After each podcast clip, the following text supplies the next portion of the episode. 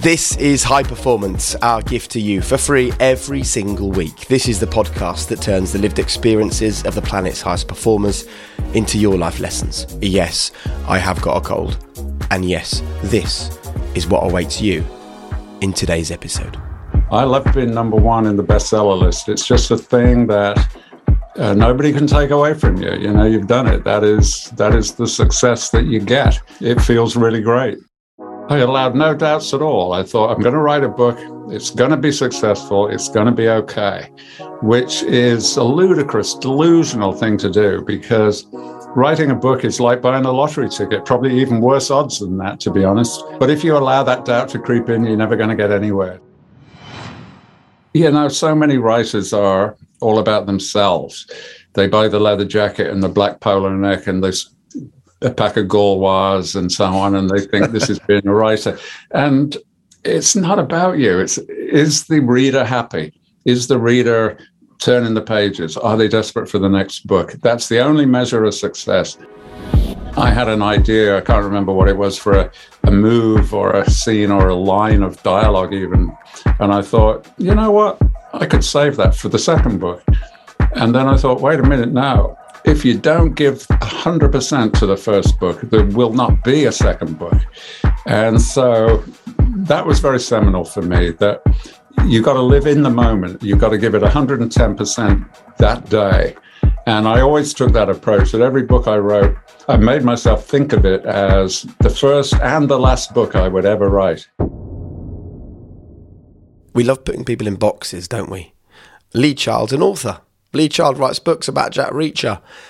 What about Lee Child is a human being with some amazing experiences, some bold decisions, some huge failures, and some incredible learnings for everyone. And that's what today's episode is about. Um, I mean, I, I, like, I'm a massive Reacher fan. I've just been watching the new series on Amazon. I have every single Jack Reacher book and I kind of wish I'd told Lee that. I don't know why, but I wish I had. Um, and so when we knew he was coming on the podcast, I was personally really excited. But I still didn't know anything about Lee Child. I knew about the books he'd written, and I think that's the the joy of this episode is that we all know, or many of us know, the books. We know the characters. We know the stories. What about the person? What sort of mistakes has he made? How has he lived his life? What are the highlights? What are the lowlights? What does he want to share with you? What's his opinion on teaching and on young people and on taking risks? It's time to find out. I think you're really going to enjoy today's episode. Can I also just say thank you so much to everyone who has bought a ticket to our show that's coming to the O2 in March? We have sold out the O2 for High Performance Live. It's a massive one for us. We can't wait to be there. If you're listening to this episode on Monday morning, I think there might just be like a tiny handful of tickets left for our show tonight at the Lowry Theatre in Manchester. Come and join more than a thousand people packed into that theatre. Special guests, amazing learnings from the podcast, some really fun stuff as well. So if you're listening to this on Monday, the 7th of February, um, get yourself to the Lowry Theatre tonight if you can get hold of the final few tickets that remain for that. We're also coming to Edinburgh as well towards the end of February. So if you're in Scotland, come and see us there. Um, but whether you see us live, whether you listen on the podcast, whether you're a member of our club, the High Performance Circle, thank you so much for being part of this podcast. Today's episode comes next. I'm Sandra, and I'm just the professional your small business was looking for. But you didn't hire me because you didn't use LinkedIn jobs. LinkedIn has professionals you can't find anywhere else, including those who aren't actively looking for a new job but might be open to the perfect role, like me. In a given month, over 70% of LinkedIn users don't visit other leading job sites. So if you're not looking on LinkedIn, you'll miss out on great candidates like Sandra. Start hiring professionals like a professional. Post your free job on linkedin.com/people today. Hey, I'm Ryan Reynolds. At Mint Mobile, we like to do the opposite of what Big Wireless does. They charge you a lot, we charge you a little. So naturally, when they announced they'd be raising their prices due to inflation, we decided to deflate our prices due to not hating you.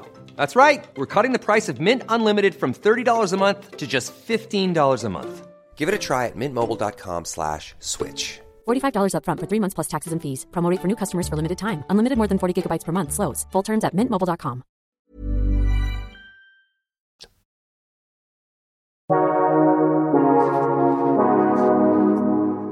Lee Child is the author of the brilliant Jack Reacher novels. Not only do they fill my own bookshelves, but they probably fill yours as well. They've sold over 100 million copies worldwide, which is an incredible number. And now the big news is Reacher comes to Amazon Prime. I'm already set up with the subscription, ready to watch it.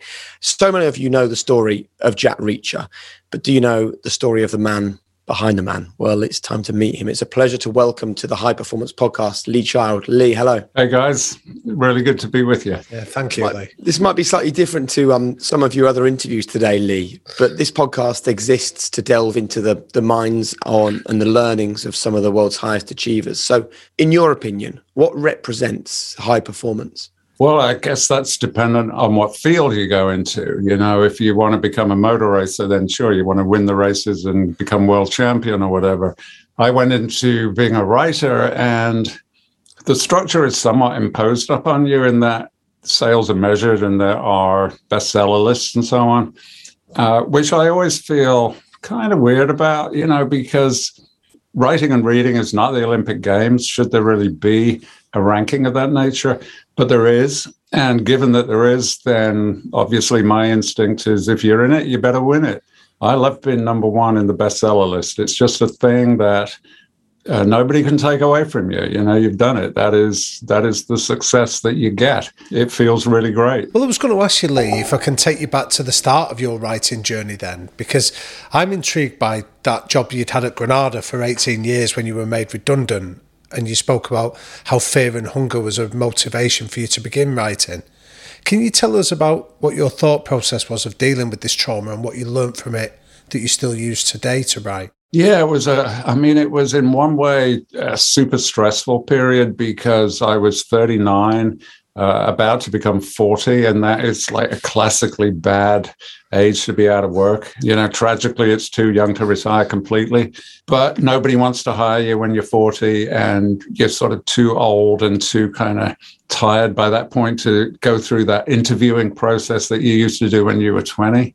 It was a really miserable prospect, really, and, and scary. And that, you know, I was like everybody else. I had a mortgage and I had a kid in school and I had uh, credit cards and stuff like that. Uh, so, in practical terms, it's a problem. But simultaneously, I also felt that it was also kind of the last chance. It was your last opportunity to change or do something different. Um, it's halfway through your working life, more or less, and you've gained a lot of discipline. You've you've learned a lot of things. You're a different person by then.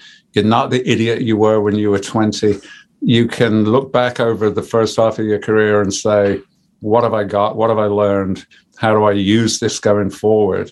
So, in one way, it seemed like a really shining opportunity. And I, I played a psychological trick on myself, which was to completely ignore the negatives and just concentrate on the positives, which was, yeah, I can start over. I can do something different. I can be somebody new again, I played another trick, which was I allowed no doubts at all. I thought, I'm going to write a book. It's going to be successful. It's going to be okay, which is a ludicrous, delusional thing to do because writing a book is like buying a lottery ticket, probably even worse odds than that, to be honest. But if you allow that doubt to creep in, you're never going to get anywhere. So people would ask me, What are you going to do now?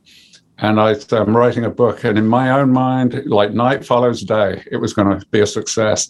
And people would look at me like with this rather apprehensive, worried expression, like he's also gone crazy. I love that story. So, where did this growth mindset come from then, Lee? Because to take the leap is one thing, to take the leap and to be smart enough and educated enough to know that if you control your mind, then uh, more often than not, you can control the outcome.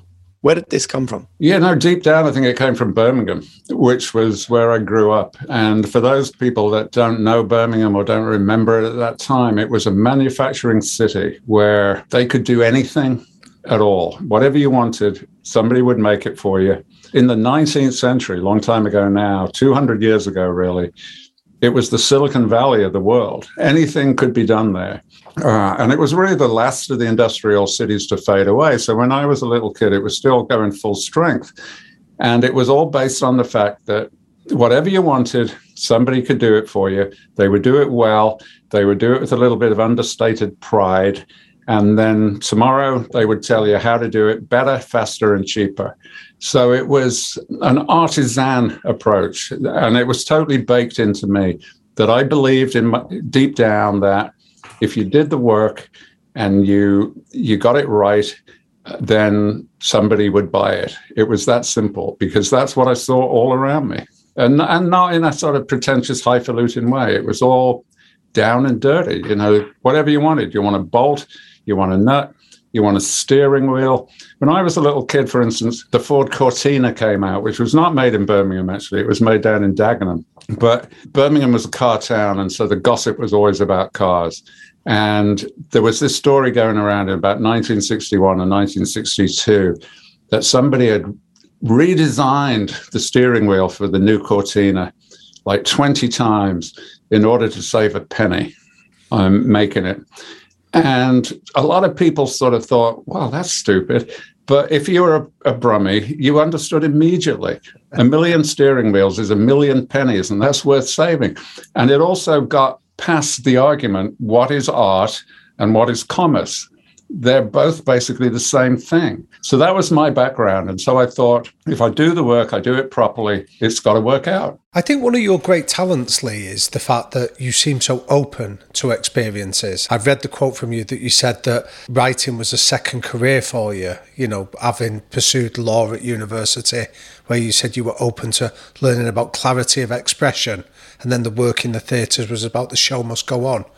How have you remained so open to the different experiences and kept that curiosity alive? I think if you are open to uh, to things, you can never close off. You know, it's how you start. You know, in a weird way, life is about teaching you that you don't know much, but you've got to be open to that possibility. For instance, you know, I'm doing a lot of interviews because uh, Reacher has got, come into Amazon Prime streaming television.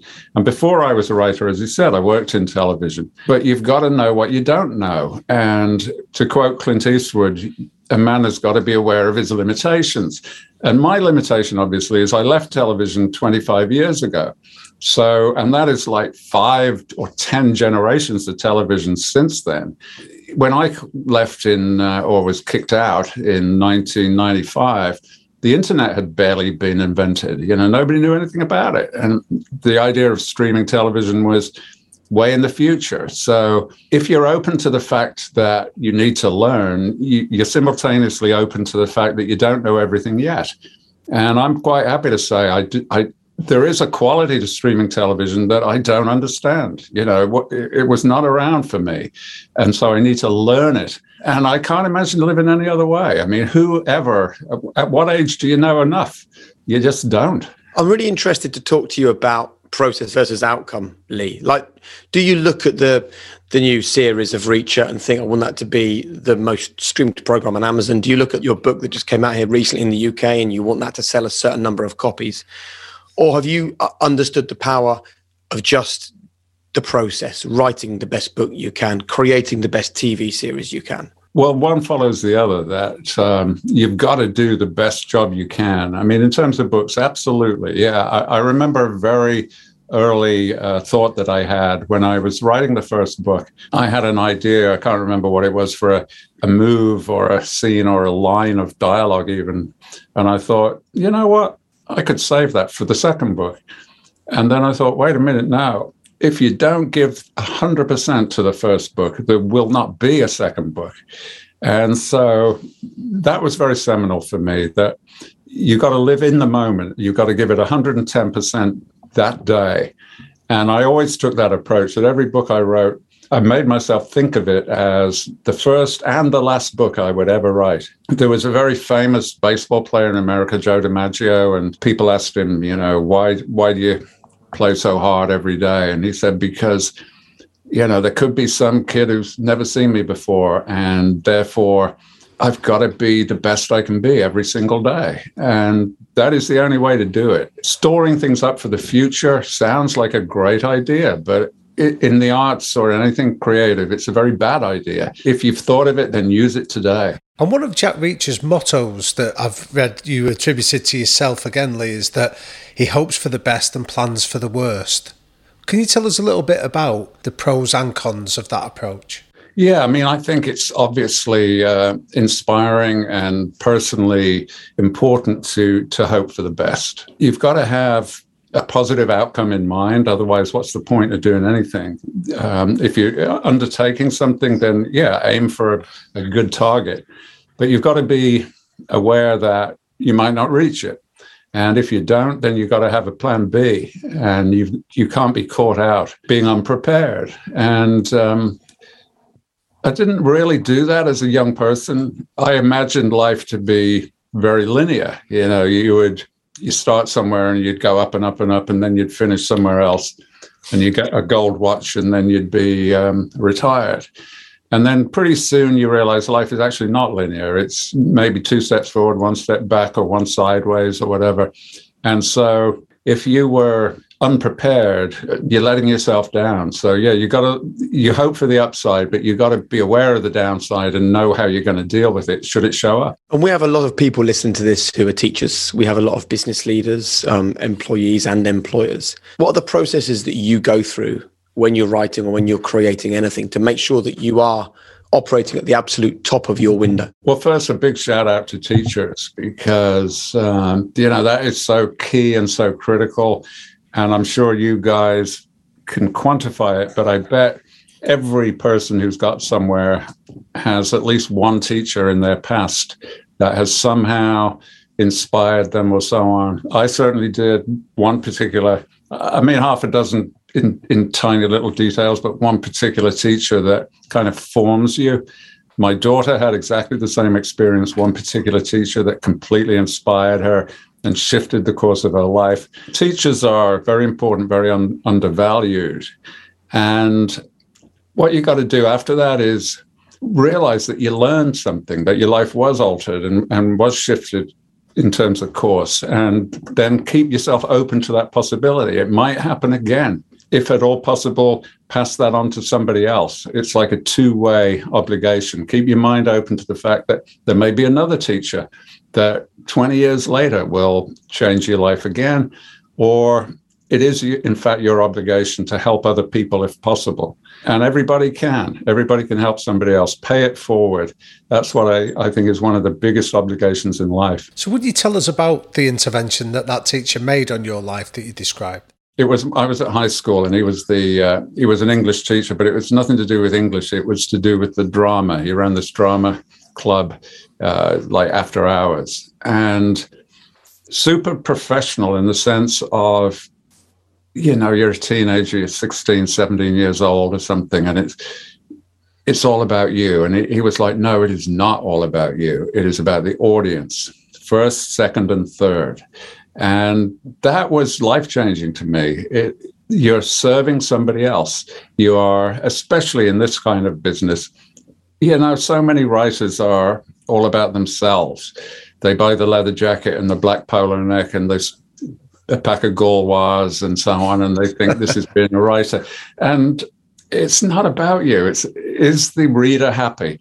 Is the reader turning the pages? Are they desperate for the next book? That's the only measure of success. It's an odd thing. It's a juggling act because being a writer is monstrously egotistical. I mean, you're sitting there saying, I'm writing something that is worth other people's times reading, you know, which is a ludicrously egotistical thing to say, but you have to believe it.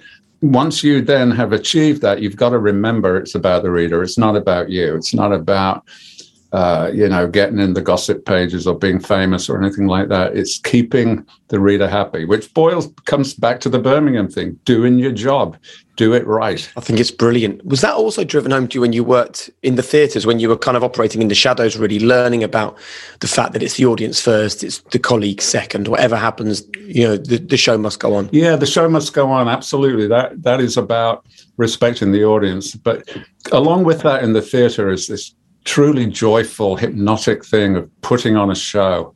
I'm a total sucker for that. The the idea of getting together and and putting on a show, which is a a separate, unique joy really with the theatre because you're doing it live, you're doing it there and then. What you do is instantly reacted to by the audience. Television, typically, you know, there's reviews at the previous night's TV in the paper. So that's like 12 hours delayed. If you're doing a book, it's it's possibly a year delayed by the time the book comes out. And by the time the mass market has read it in paperback, it could be two years. Um, so the, the theater is magical from that point of view, that it is instantaneous. You can, the hush of an audience, the indrawn breath happening in real time is a fabulous thing. And it's therefore quite a quick introduction to what works and what doesn't. And doing things in collaboration with other people and the communication with the live audience uh, was a wonderful, wonderful thing. I love that. As a consumer of theater, too, I mean, I've seen some shows that are hysterically funny.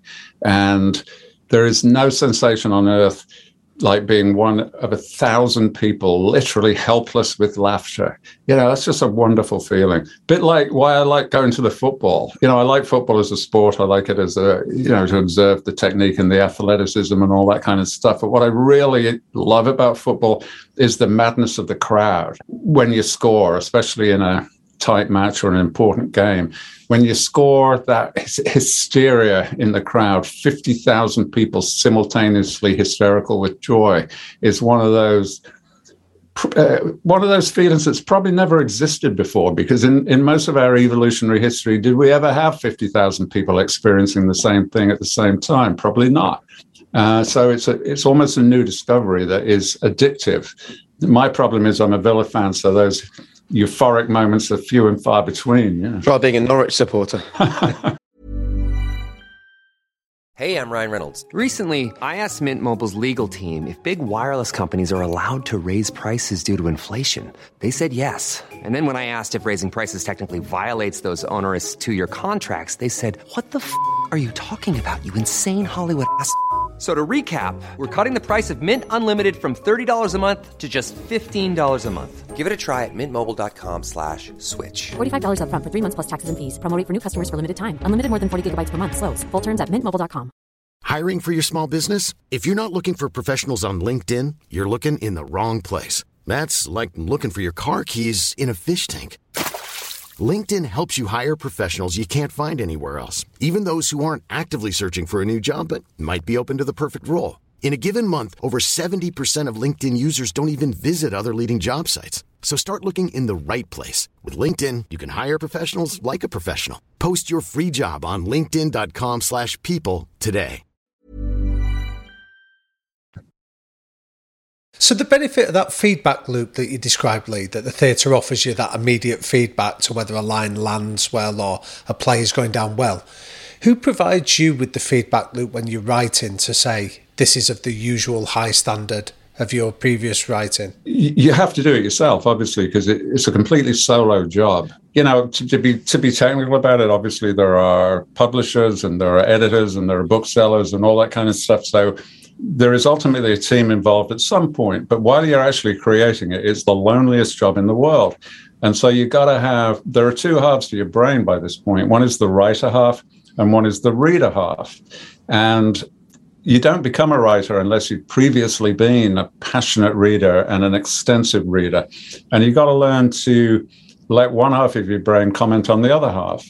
Um, in one, in a, in a lot of ways, it directs it. I never write with a plan. I never have a plan or an outline. Every right. every next line is an invention that is based. I, I came to realize based on me as a reader, kind of telling the writer half of me what what you need to do now. It's like having this voice on your shoulder saying, "Yeah, we need a cliffhanger here. We need this. We need that." Right. And so the feedback comes from yourself, but it's a kind of different version of yourself. After all this success, after all these book sales, after this incredible journey and remarkable story, what is it that drives you now? It's a kind of contract that uh, that changes over the over the years because when you start out, you're it's a sort of financial thing. You're trying to make a living. It's so therefore it's a financial contract. Then when you do become successful, it's purely an emotional contract with the reader. The reader gives you something. And I'm not particularly talking about the money because books are so cheap, you know, that uh, if, if a reader reads a book and doesn't like it, it's not the money that I worry about. It, it's their mm. time. They're giving you two or three days of their life uh, that they can never get back.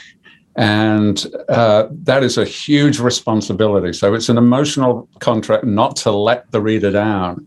That's what really motivates me now.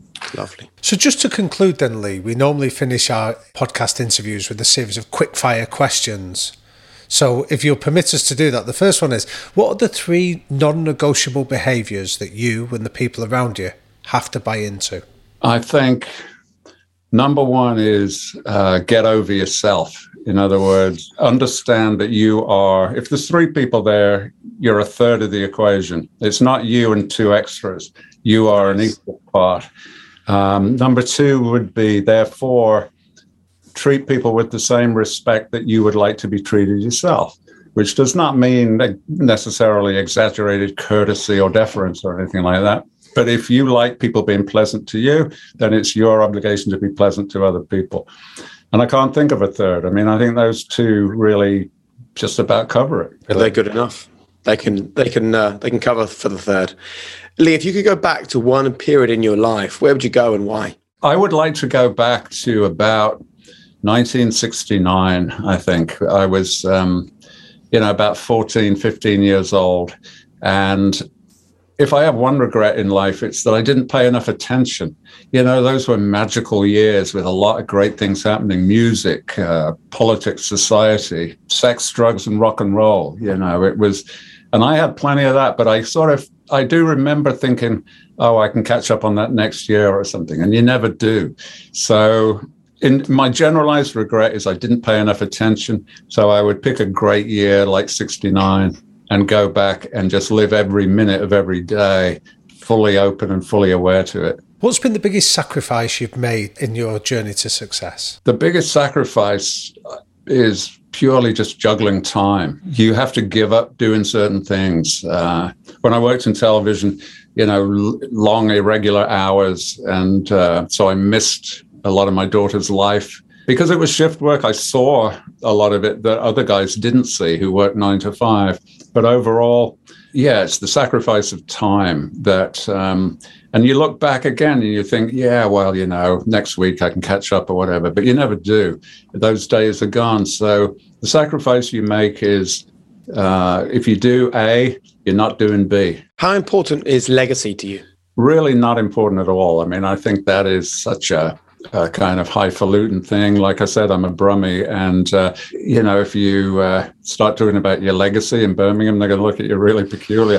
so, I think that's the joy of life. Actually, it doesn't matter, you know. If people are enjoying what I wanted, what I'm doing now, that's fantastic. I think it would be absurd and bizarre if somebody was studying me in college 100 years from now. I mean, that would just be ridiculous. Not going to happen. So I'm completely indifferent to legacy. I would like to be remembered for a few days as a nice guy who did his best. And uh, a week later, I don't care if everybody forgets about me. And what advice would you give to a teenage Lee just starting out on your journey? I would say don't panic. Uh, you know, you're looking at a guy who eventually hit his stride at the age of 40. So I think it's there's a lot of pressure on teenagers especially our system somehow demands that they narrow down their choices, they narrow down their studies, and they got to develop a target. And you got to realize you're going to be stuck in that track for 50 years, possibly. So, uh, if you can't think of it, if you're not making a, a good start to it, do not worry. Something will happen sooner or later. I think we'd all be better off if actually we didn't have to do that. You know, just maybe if you want to be something, do something else completely different deliberately just to broaden up your experience a little bit. And the final question, Lee. What would be your one golden rule, your one final message to people that tune into this podcast for them to live a high performance life? The golden rule is uh, it ain't a dress rehearsal. You gotta, this is the only life you get. So just get on with it. I've got two mottos do it once and do it right. That's probably the best bet. And um, you can fix some things later, but other things you can't fix. Um, pay attention and stop and smell the roses sometimes. You know, that's what a lot of people regret not doing. Uh, so if you can put all those three together or four together, don't panic if you can't decide what to do.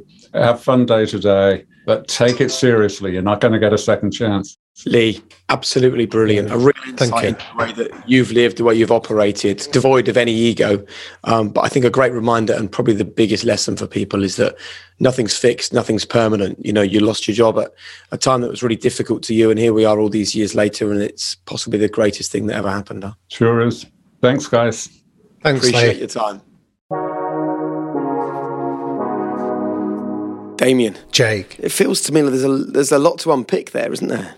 Yeah, so much. I think the starting point is almost the invisible nature of humility mm. in him. When you think of it, the achievements and the successes and the fact that he's got this new series coming out, and yet so how down to earth and humble he was, I think is a superpower in its own right. I love the fact also that it's yet another person who's joined us on high performance and it's not all about the great moments and the high points and look at me, I, I know all the answers. You know, he's really someone who obviously, like the key was that moment where he believed good things were going to happen to him. But actually, it's all about recovering from a setback. And we hear that time and time again with the guests on this podcast, you know?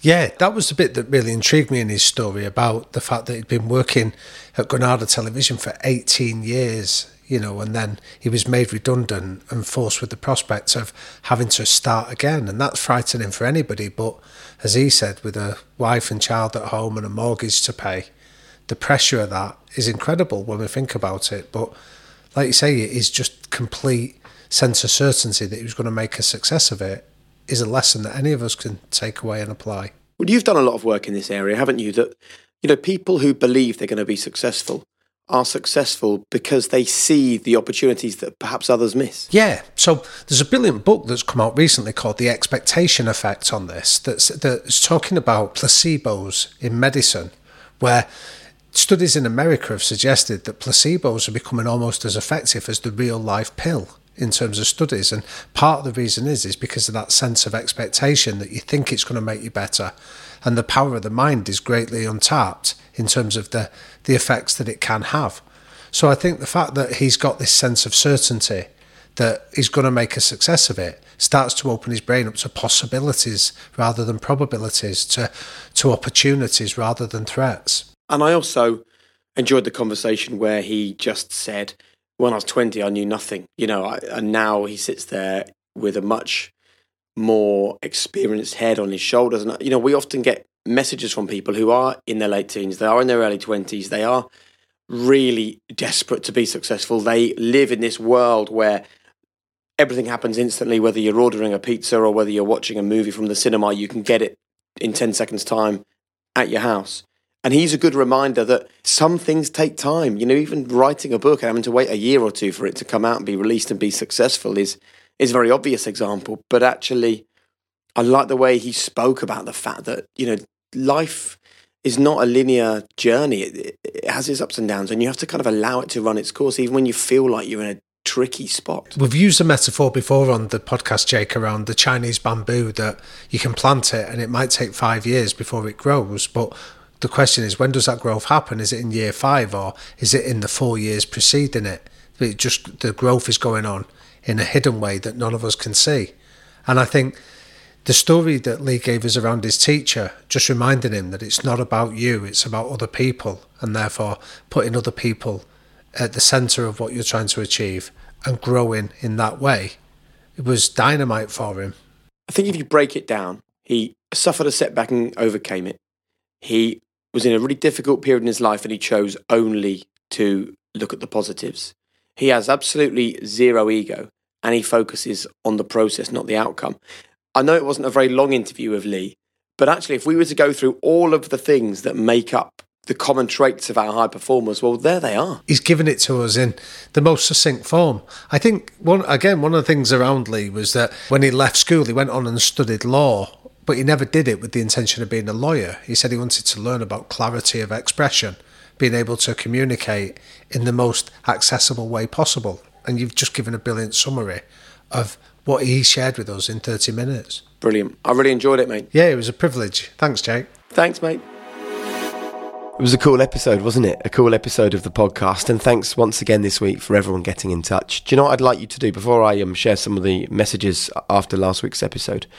I would love all of you to think right now about one person who you could share this episode with. One person who perhaps needs to hear those messages. One person who maybe you haven't spoken to for a while and you might not even know that maybe they need a bit of help in that direction.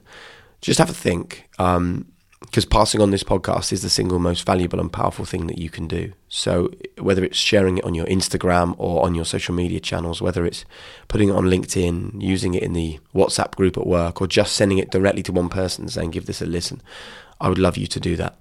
Um, thank you so much for all the comments after Carl Lokko joined us last week. If you haven't listened to that episode, he's a former gang leader in Brixton turned businessman.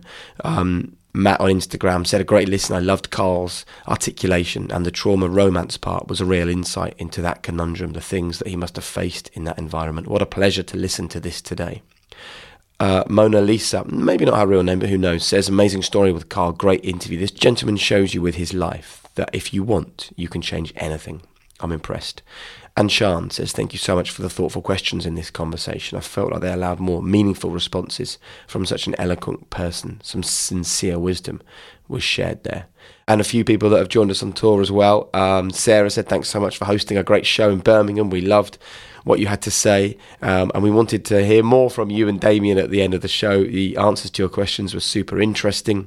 Simon came with his 16 year old son to our live show and said last night was fantastic to hear the inspirational stories and how you can work towards leading a high performance life. And Danny on Instagram, hi Danny, said, What a buzz. I wanted to cartwheel when I got home last night. And we've also got a question that's come in from Liam.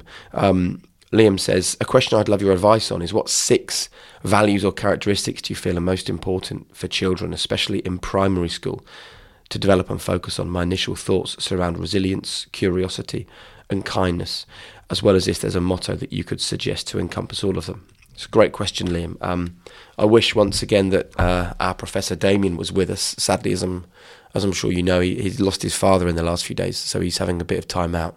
I would say that IQ is not as important as I can.